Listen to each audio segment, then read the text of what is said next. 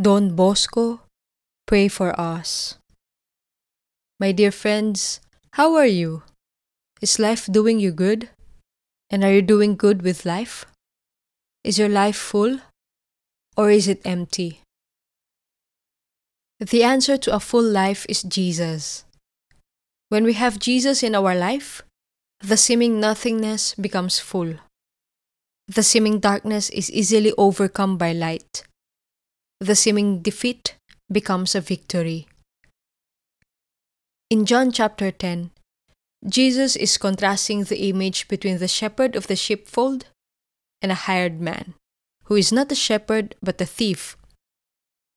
Jesus is the good shepherd. Or, as from the original text, the closer English translation would be the goodly shepherd, the attractively good shepherd.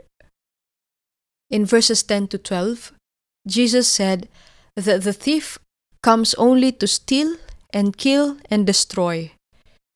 I came that they may have life and have it abundantly.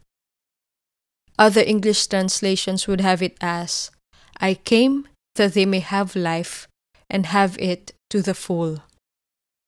Verse 11 goes, I am the good shepherd.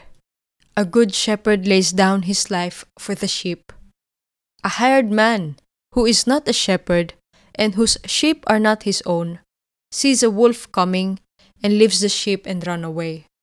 And the wolf catches and scatters them. Apart from Jesus, we are stolen, killed, destroyed, and left alone. But Jesus came so that we may have life. And not just life here on earth. He came that we may have the abundance of life, which is the divine and eternal life. Where are you putting your life on? To a thief hired man? Or to the Good Shepherd? My dear friends, the day is over and the night has come.